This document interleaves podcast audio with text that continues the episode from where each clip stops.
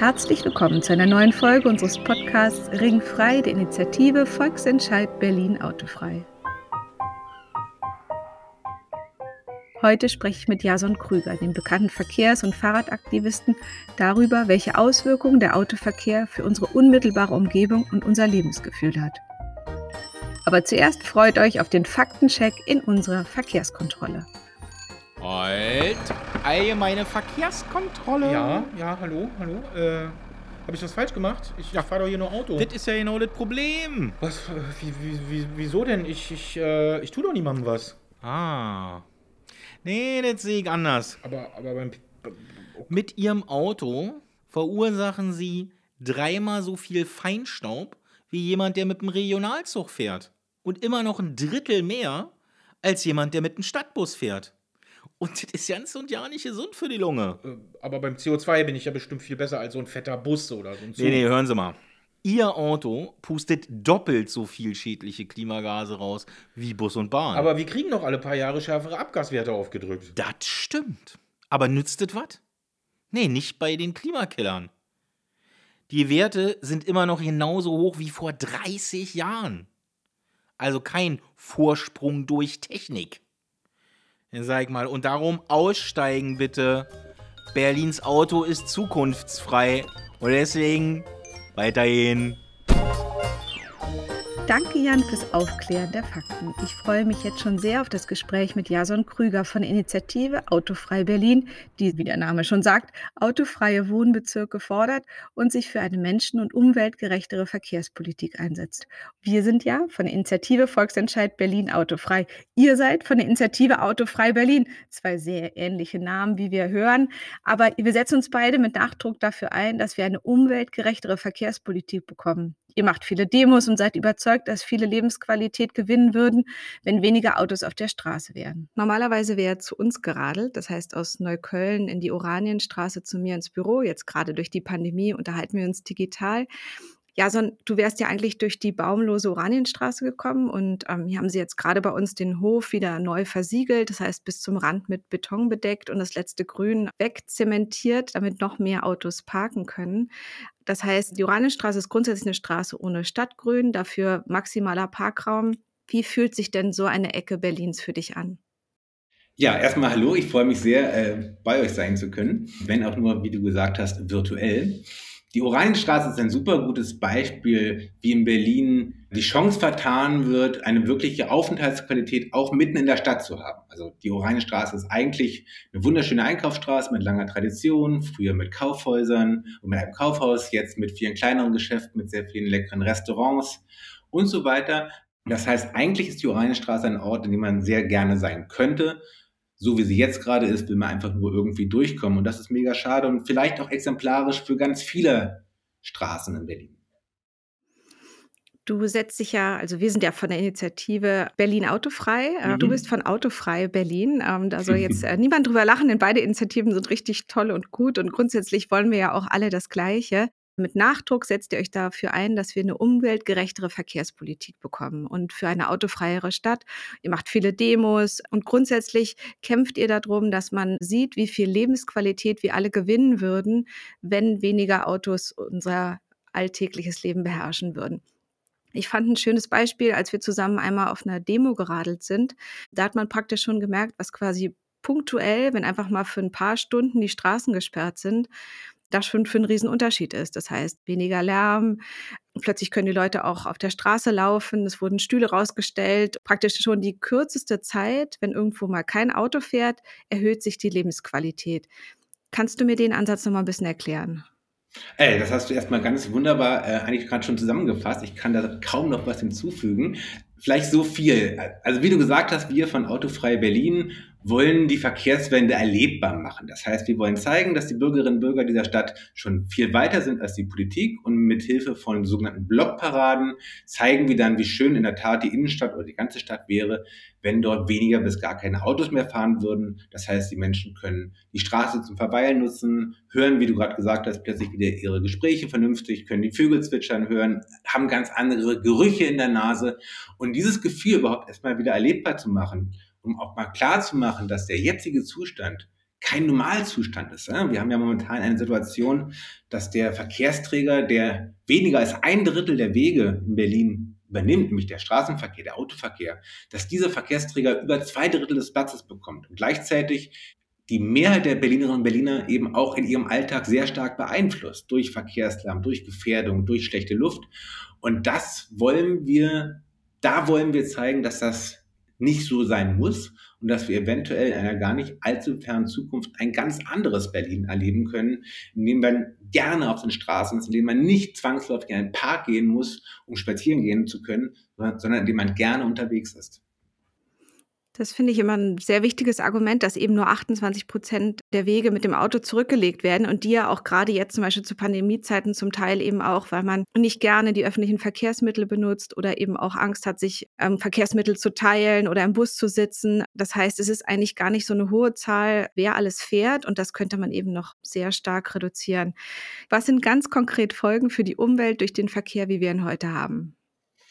Ich denke, die Auswirkungen des Auto- und Straßenverkehrs auf die Umwelt sind ganz vielschichtig in Berlin. Also ganz klar, wir haben natürlich erstmal die Klimakrise, das heißt der Straßenverkehr, das weiß man, das wissen wir, ist in der EU für einen Großteil der CO2-Emissionen äh, verantwortlich. Das heißt, wenn wir was gegen den Klimakollaps tun wollen, müssen wir so oder so den Auto- und Straßenverkehr reduzieren. Gleichzeitig ist es eine erhebliche Belastung für die Bevölkerung in Form von schlechter Luft. Wir sprechen hier von Feinstaub. Äh, auch ein mega wichtiges Thema, gerade du hast die Pandemie angesprochen, in Zeiten, wo Krankheiten umgehen, die das Lungensystem angreifen, ist eine gute Luft extrem wichtig. Und wir wissen, dass gerade der Reifenabrieb, und da ist es also auch egal, ob das Gefährt jetzt nun mit Elektro oder mit Benzin angetrieben wird, der Reifenantrieb für einen ganz, ganz hohen Ausmaß an Verschmutzung in der Luft verantwortlich ist. Das Ganze geht einher mit sehr vielen frühzeitigen Toten. All das ist Teil des Systems Autoverkehr. Über den Lärm haben wir auch schon kurz gesprochen. Man weiß, dass es ein, eine nicht unerhebliche Anzahl von Herzinfarkten etc. darauf zurückzuführen ist, dass die Leute ganz schlicht gesagt nachts nicht ruhig schlafen können. So, das sind also erstmal so die ganz auffälligsten äh, Auswirkungen. Aber wir sprechen ja eben auch von unserer Umwelt als unseren Lebensraum.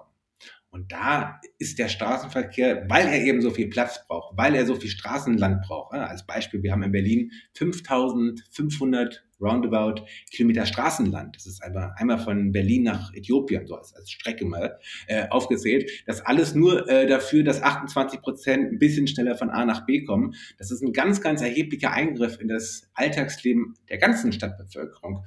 Und da sehen wir einfach, das ist sehr, sehr ungerecht. Aber du hast gerade so die Schnelligkeit angesprochen. Ich habe manchmal das Gefühl, es stecken jetzt so viele im Stau. Die paar Mal, wo ich dann doch mit dem Taxi oder mit etwas anderem durch die Stadt fahre, habe ich das Gefühl, Stau ist fast mehr als das Fahren. Wie viel schneller ist man denn eigentlich mit dem Auto? Innerhalb des S-Bahn-Rings ist es in der Tat so, dass eine Fahrt von, ich sag mal, bis zu fünf Kilometern eigentlich mit jedem Verkehrsmittel weitestgehend gleich schnell ist. Wir müssen ja beim Autoverkehr auch den Parkplatzsuchen mit dazu rechnen. Das wird ja immer ganz gerne mal verschwiegen. Äh, als Beispiel, ich hatte letztens auch für eine andere äh, Reportage eine Wettfahrt gehabt zwischen einem Auto und mir durch halb Berlin. Am Ende habe ich, glaube ich, um eine halbe Minute verloren, also ich bin Fahrrad gefahren, habe ich um eine halbe Minute verloren. Aber die andere Seite, in Anführungsstrichen, ist halt Taxi gefahren. Ne? Also da kommt das, äh, kommt das Auto, holt dich ab und setzt dich ab, muss keinen Parkplatz suchen und so weiter. Wenn ich all diese äh, Faktoren noch hinzurechne, also dass ein Auto noch betankt werden muss, kommt auch noch hinzu. Wenn ich all das noch hinzurechne, bin ich höchstwahrscheinlich in der Stadt äh, wahrscheinlich gar nicht mal so viel schneller, wenn überhaupt, mit dem Auto. Ganz klar, es ist natürlich äh, mitunter bequemer, aber dem steht eben auch gegenüber, dass eine Fahrt äh, mit den Verkehrsmitteln ähm, viel entspannter sein kann und dass eine Fahrt mit dem Fahrrad eh immer viel mehr Spaß macht und außerdem auch noch viel gesünder ist. Also macht bestimmt Spaß, wenn man nicht die ganze Zeit Angst um sein Leben hat, aber das besprechen wir noch mal in einer anderen Sendung. Wir reden ja heute über Umwelt und da wollte ich einfach noch mal fragen, so Tier und Pflanzen, die vergessen wir ja manchmal ein bisschen. Dann reden wir über Luft, die wir einatmen oder Verschmutzung von Gewässern. Aber was ist mit Tieren und Pflanzen? Was kostet die unserer Straßenverkehr? Das System Auto basiert ja darauf, dass die Stadt versiegelt wird. Wir brauchen versiegelte Straßen mit Teer, mit Beton. Ähm, das heißt, wir sorgen dafür, dass unsere Stadtumwelt immer pflanzenärmer wird und natürlich dadurch auch immer tierunfreundlicher wird. Ja, dann könnte uns Menschen das eigentlich nicht egal sein. Ich meine, es gibt bestimmt Leute, die ähm, haben nicht viel übrig für Eichhörnchen oder für das Straßengrün. Ähm, Kann es den Menschen nicht eigentlich egal sein, ähm, ob noch viel wächst und kreucht und fleucht? Selbstverständlich nein. Also wir müssen, wir, wir haben eine Situation ähm, auf diesem Planeten, dass wir auf eine äh, totale Katastrophe äh, zufahren. Wir wissen bereits, dass es ein Klimaziel gibt von 1,5 bis 2 Grad, dass das Pariser Abkommen wir wissen, das werden wir nicht erreichen. Wir wissen, so wie es so weitergeht, äh, laufen wir auf eine Klimaerwärmung von 4 Grad hin, was dazu führen wird, dass wir in 50 bis 100 Jahren eine Erde haben werden, die zu zwei Drittel nicht bewohnbar sein wird. Das hört sich jetzt ganz groß und ganz fatalistisch an, aber es beginnt eben im Kleinen. Es beginnt eben damit, wie gesund sind die Bäume in der Stadt. Es beginnt damit, wie viele Insekten gibt es hier, wie viele Vögel gibt es hier. Momentan fallen in Friedrichshain ständig Bäume um. Ist vielleicht schon mal jemand aufgefallen. Die alte Linde am, Bock, ähm, am Boxhagener Platz ist gerade umgefallen. Volksberg Friedrichshain ist gerade ein alter Baum umgefallen. Das ist alles kein Zufall. Ne? Es, ist, es, gehört alles zusammen. Wir haben die letzten Sommer waren die dürsten Sommer seit über 2000 Jahren. Und das Ganze beginnt eben mit der Frage, wie freundlich ist die Umwelt, äh, ja, ich sage es ganz banal, für Insekten. Und es beginnt bei den Insekten und endet bei uns Menschen. Und ich habe noch mal Zahlen gesehen und zwar mir war manchmal gar nicht so richtig klar, wie viel Anteil hat denn der Pkw eigentlich an den Emissionen und an dem generellen Verkehrsaufkommen? Und da habe ich jetzt noch mal gesehen, dass zum Beispiel der Energieverbrauch im Verkehr, dass da Pkw und Kraftrad ganz weit vorne sind. Danach kommt erst Lkw, dann erst Flugzeug, dann Zug, dann Bus und Binnenschiffe sind auch noch mit aufgeführt. Also es hat mich sogar ein bisschen überrascht. Ich denke mal, Fliegen ist das Allerschlimmste. Aber bei den Zahlen hat man eben nochmal gesehen, wie wichtig wirklich der Straßenverkehr, also der ganz normale Autoverkehr ist in der ganzen Klimafrage. Also dass das nicht ein kleiner Teil ist, sondern ein ganz, ganz entscheidender. Absolut richtig. Also wir wissen alle, wir kennen alle den Begriff des Flugschams. Eigentlich bräuchten wir den Begriff des Autoschams.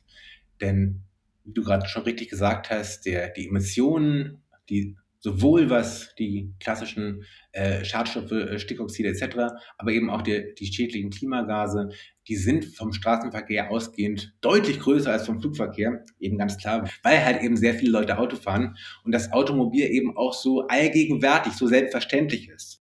Du hast jetzt schon Luft angesprochen, also eben den Feinstaub, der die Lungen belastet, der die, man sieht es schon an den Häusern, wie sie grau werden. Ich weiß noch, wie das Brandenburger Tor aussah vor seiner Renovierung, einfach wirklich nur durch die Abgase. Ja. Das heißt, wir haben Luft angesprochen, dann Flächenversiegelung. Was ist denn mit dem Wasser? Also wir beide wohnen ja ganz nah am Landwehrkanal und ist eine total schöne Ecke. Und direkt bei mir vor der Tür war früher eine Badeanstalt. Das heißt, yeah. man konnte im Kanal schwimmen. Ehrlicherweise sieht das Wasser heute eher toxisch aus, als dass ich Lust hätte, da im Sommer reinzuspringen. Und deshalb fahre ich zum Teil über eine Stunde raus zu einem See, was ja. wirklich absurd ist in einer Stadt wie Berlin, die ja voller Wasser ist. Was hat das Auto mit der Wasserqualität zu tun? denkt man zuerst auch gar nicht, aber es hat tatsächlich sehr, sehr viel damit zu tun, weil durch den Regen die ganzen Schadstoffe, die in der Luft sind, ins Gewässer reinkommen. Natürlich gibt es auch noch andere Quellen, die Wasser belasten, Abwasser etc. Aber es ist in erster Linie die schlechte Luft, die dann durch den Regen ins Wasser kommt, die, die dazu führt, dass du eben nicht im Landwehrkanal schwimmen gehen möchtest oder nach eventuell einen sehr schwachen Magen zu haben, sondern halt eben durch, durch halb Berlin oder Brandenburg fährst, um einen äh, sauberen Platz zu finden. Und das machen ja eben auch ganz, ganz viele andere Menschen auch. Und das wird dann halt eben ganz mega absurd, wenn sie es dann mit dem Auto machen. Also man hätte eigentlich eine schöne Stadt, Natur vor der Haustür, kann sie aber nicht nutzen, weil alle Auto fahren oder viele Auto fahren. Deswegen fährt man dann selber ebenfalls mit dem Auto zu einem See in Brandenburg, wo das eigentlich gar nicht notwendig wäre. Das heißt, wir nehmen uns Luft, wir nehmen uns Wasser, wir versiegeln die Flächen. Und jetzt ganz aktuell wird ja viel über Verkehrswende gesprochen. Sogar die CDU, sogar die AfD hat es schon mal angedeutet. Das heißt, alle haben so eine Grundidee irgendwo schon mal erwähnt. Und trotzdem passiert ja oft genau das Gegenteil. Ein gutes Beispiel dafür ist die Autobahnverlängerung nach Treptow. Jason, was hältst du denn davon? Das ist ein gutes Beispiel dafür, wie momentan die Verkehrswende leider falsch läuft.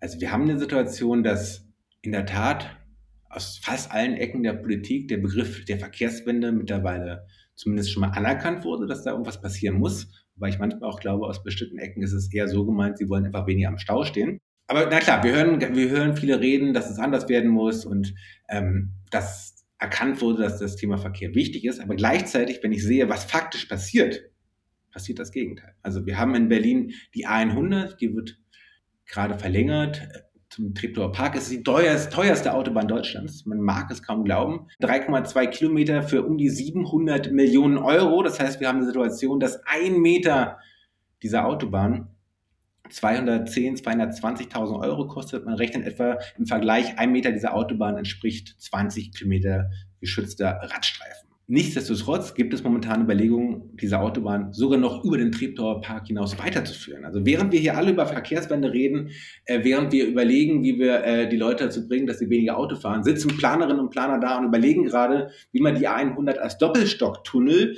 durch den Boxhagener Kiez in Friedrichshain unterm Ostkreuz hindurch Richtung Prenzlauer Berg verlängern kann.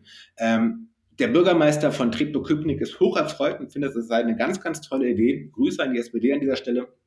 Ähm, und es gibt noch ganz andere, die das wollen. Man muss sich das vorstellen, was das allein für eine unglaubliche Baustelle wäre, die wir da über Jahre in Friedrichshain hätten und dann, wie gesagt, am Ende Autos haben, die dann doppelstöckig unterirdisch durch den Boxhagener Kiez äh, brausen. Unvorstellbar. Aber genau das wird gerade geplant. Anderes Beispiel, wo man auch super gut sehen kann, wie Realität und äh, Vision doch weit voneinander entfernt liegen, ist das äh, Autobahn-Dreieck am Funkturm kennen ja sicherlich ganz viele, wenn man Richtung Westen im Auto rausfährt, ist schon ein bisschen älter. Das wird jetzt in den nächsten zehn Jahren saniert für eine halbe Milliarde Euro, damit dann in zehn Jahren das Ganze noch leistungsfähiger und noch, noch, noch größer ist. Eigentlich müsste man ja glauben, wir nehmen das Geld jetzt in die Hand, um das Ganze mal zurückzubauen, um das Ganze umzugestalten. Also was ja auch in anderen europäischen Metropolen gerade passiert. Also in Holland gibt es Beispiele, wo aus alten äh, Stadtautobahnen Grachten gemacht werden oder, oder in, in, Frankreich beginnt man aus überbreiten Straßen gerade Parks zu machen und, und Orte zum Verweilen, zu Bummeln zu machen. Und in Berlin wird weiter Autobahn gebaut, in Berlin wird ein Autobahnkreuz saniert und fit in Anführungsstrichen für die Zukunft gemacht das heißt, es werden Milliarden von Euro in die Hand genommen. Klar, das ist meistens Bundesgeld, aber es ist ja trotzdem dein und mein Steuergeld. Es ist ja nur, es jeder Euro kann nur einmal ausgegeben werden. Und wenn ich da eine Milliarde und da eine Milliarde für ein leistungsfähiges Autobahnnetz ausgebe, dann habe ich eben kein Geld mehr, um gleichzeitig Straßen sicher für Fahrradfahrerinnen, Fahrradfahrer zu machen, den ÖPNV auszubauen, günstiger zu machen, die Gehwege zu verbessern und so weiter. Aber all das müsste ja jetzt passieren. Wir wissen, wir haben die Klimakrise, wir wissen, wir haben vielleicht zehn Jahre Zeit, um umzusteuern. Wie kann man überhaupt auf die Idee kommen, in diesen Zeiten überhaupt noch Autobahnen zu bauen? Ja, wahrscheinlich, wenn man eine gute Lobby hat, ne? 'Ne gute Baulobby, aktive Verkehrslobby und dann fließen eben unglaubliche Gelder eben auch in die in die Taschen von bestimmten Leuten. Ich finde, ein gutes Beispiel ist ja auch weiterhin die Subvention von Diesel oder von Kerosin.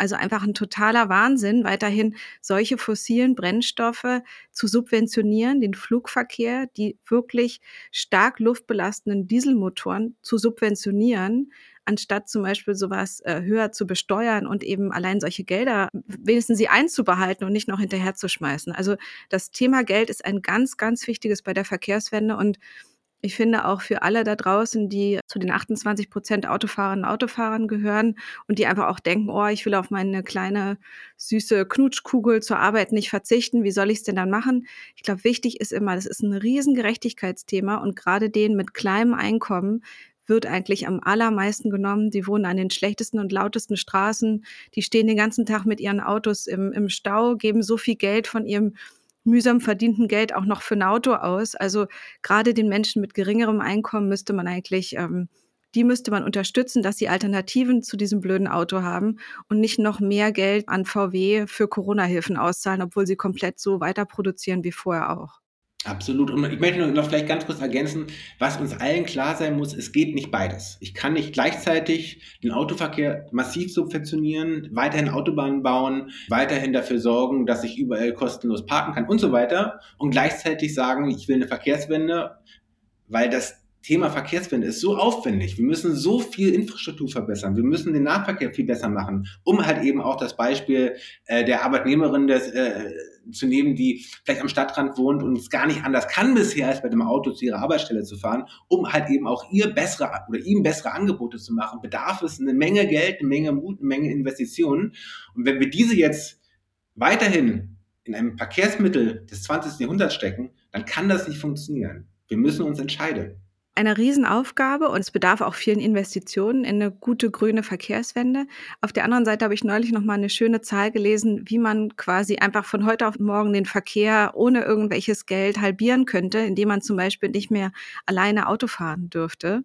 Mhm. Also was das schon ausmachen würde, dass nicht in jedem Auto immer ja. nur eine Person sitzt. Wahrscheinlich würden dann andere ähm, auch immer mitfahren gegen Geld oder so, aber ähm, quasi, was man allein durch mehr Autoteilen hinbekommen würde, das heißt auch durch einfachere Lösungen, ja, so und gerade werden wir ja grün regiert in Berlin und ehrlicherweise habe ich nicht so viel gesehen von dem, was die Grünen eigentlich in den letzten viereinhalb Jahren so umgesetzt haben. Kannst du denn da noch mal was sagen? Wo geht denn da der Schwung verloren zwischen Behörden, bei Zuständigkeitsdiffusion? Ähm, was ist das Problem mit der Verkehrswende ganz konkret in Berlin, jetzt wo wir grün regiert sind? Da, da stellst du eine gute Frage. Also fairerweise äh, werden wir nicht nur grün regiert, sondern wir haben auch noch die SPD und die Linkspartei. Also wir hatten gerade äh, den Fall, dass auch die Linkspartei, die ja recht als progressiv gilt, sich quergestellt hat, als es darum geht, ähm, die Verbrenner bis 2030 aus Berlin rauszuhalten und sich auch quergestellt haben bei der privaten Lastenradfinanzierung. Ähm, hätte man gar nicht so gedacht. Sehr unerfreulich. Bei der SPD weiß man sowieso, dass sie am letztendlich äh, immer noch in den 80er Jahren des letzten Jahrhunderts stecken und ähm, am liebsten Autobahnen und U-Bahnen bauen würden und glauben würden, dass man dann damit irgendwann in 10, 20 Jahren die Verkehrswende meistert. Wir wissen längst, dass diese Instrumente gescheitert sind.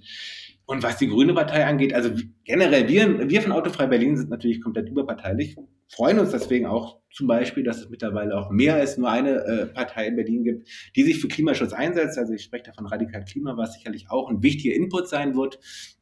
Denn in der Tat, was die grüne Verkehrspolitik in Berlin angeht, der letzten viereinhalb Jahre sind wir von Autofrei Berlin schon enttäuscht. Also wir haben erlebt, dass viele Pläne gemacht wurden und dass Reden gehalten wurden. Aber im Endeffekt, wenn ich jetzt so aus dem Fenster schaue, also in meiner Straße ist immer noch keine Parkraumbewirtschaftung und die Hermannstraße hier um die Ecke hat immer noch keinen äh, Radweg und der wurde uns lange, lange, lange versprochen. Und wenn ich insgesamt nach viereinhalb Jahren äh, Rot-Rot-Grün mit grüner Verkehrssenatorin 30, 40 Kilometer Pop-up-Radwege sehen, das kann nicht alles sein. Also ich schaue oder wir schauen ganz sehnsüchtig, ganz neidisch nach, nach Paris und London momentan. Da gibt es zwei Bürgermeisterinnen, zwei Bürgermeister, die, die ganz, ganz engagiert sind. Also gerade Paris ähm, hat eine Bürgermeisterin, die auch mit der Ansage der Verkehrswende, mit der Ansage, wir reduzieren drastisch die Anzahl der Parkplätze, wir gestalten Straßen um, wir bauen hunderte Kilometer Radwege. Damit hat sie haussuchende Wahl gewonnen. Und während sich man in Berlin so rumdrückt und auch egal welche Partei, keiner eigentlich wirklich sagt, wir wollen in den nächsten zehn Jahren Berlin weitestgehend autofrei haben, bam, das ist unsere Ansage.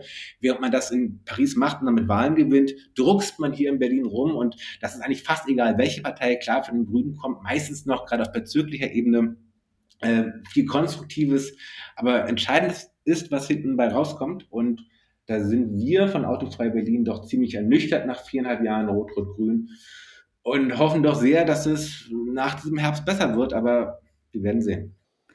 Vielleicht können wir dann ja mal auf ein Beispiel wie Paris eingehen. Wie sieht denn die Stadt da gerade aus? Hast du da ein Bild für uns, was quasi an Positivem entstehen könnte, wenn weniger Autos in der Großstadt fahren? Wir wissen in Paris, dass es einen deutlichen, eine deutliche Zunahme von Radverkehr gibt, seitdem dort die Fahrrad Wege gesichert und eingerichtet worden sind. Also mittlerweile kann man in Paris relativ sicher Fahrrad fahren. Jeder, jeder, die schon mal in Paris war, weiß, äh, das war früher bei weitem nicht so. Wir wissen, dass in Paris die neuen Radfahrerinnen, die neuen Radfahrer, die jetzt da sind, zu 60 Prozent vorher nicht Fahrrad gefahren sind, weil sie es einfach nicht getraut haben. Eine Situation, die wir in Berlin sicherlich auch so haben würden. In der Sekunde, wo man ein sicheres Radinfrastrukturnetz hat, kommen auch Leute mit dazu, die sich vorher das nicht getraut haben, weil es eben zu gefährlich ist. Und wir werden in Paris beobachten, dass jetzt ganz massiv Parkplätze entfernt werden. Und das führt automatisch dazu, dass weniger Autos in die Innenstadt reinfahren. Und wir werden sehen, dass dort immer mehr Straßen zu Flaniermeilen, zum Bummeln umgewandelt werden. Ich bin ja in Paris auch schon Fahrrad gefahren. Damals während des Studiums habe ich ein halbes Jahr da gelebt und bin auch mit meinem Hollandrad habe ich mich über die Berge von Paris gekämpft und äh, wurde immer ein bisschen angeguckt wie so ein Alien, weil es wirklich ganz wenige gemacht haben. Wahrscheinlich, weil die Pariserinnen auch ein bisschen schicker waren als ich und in ihren hübschen Röcken nicht so gut radeln konnten, wie ich in meiner deutschen Funktionskleidung. Auf jeden Fall äh, Paris heute großes Vorbild für die autoberuhigte Innenstadt.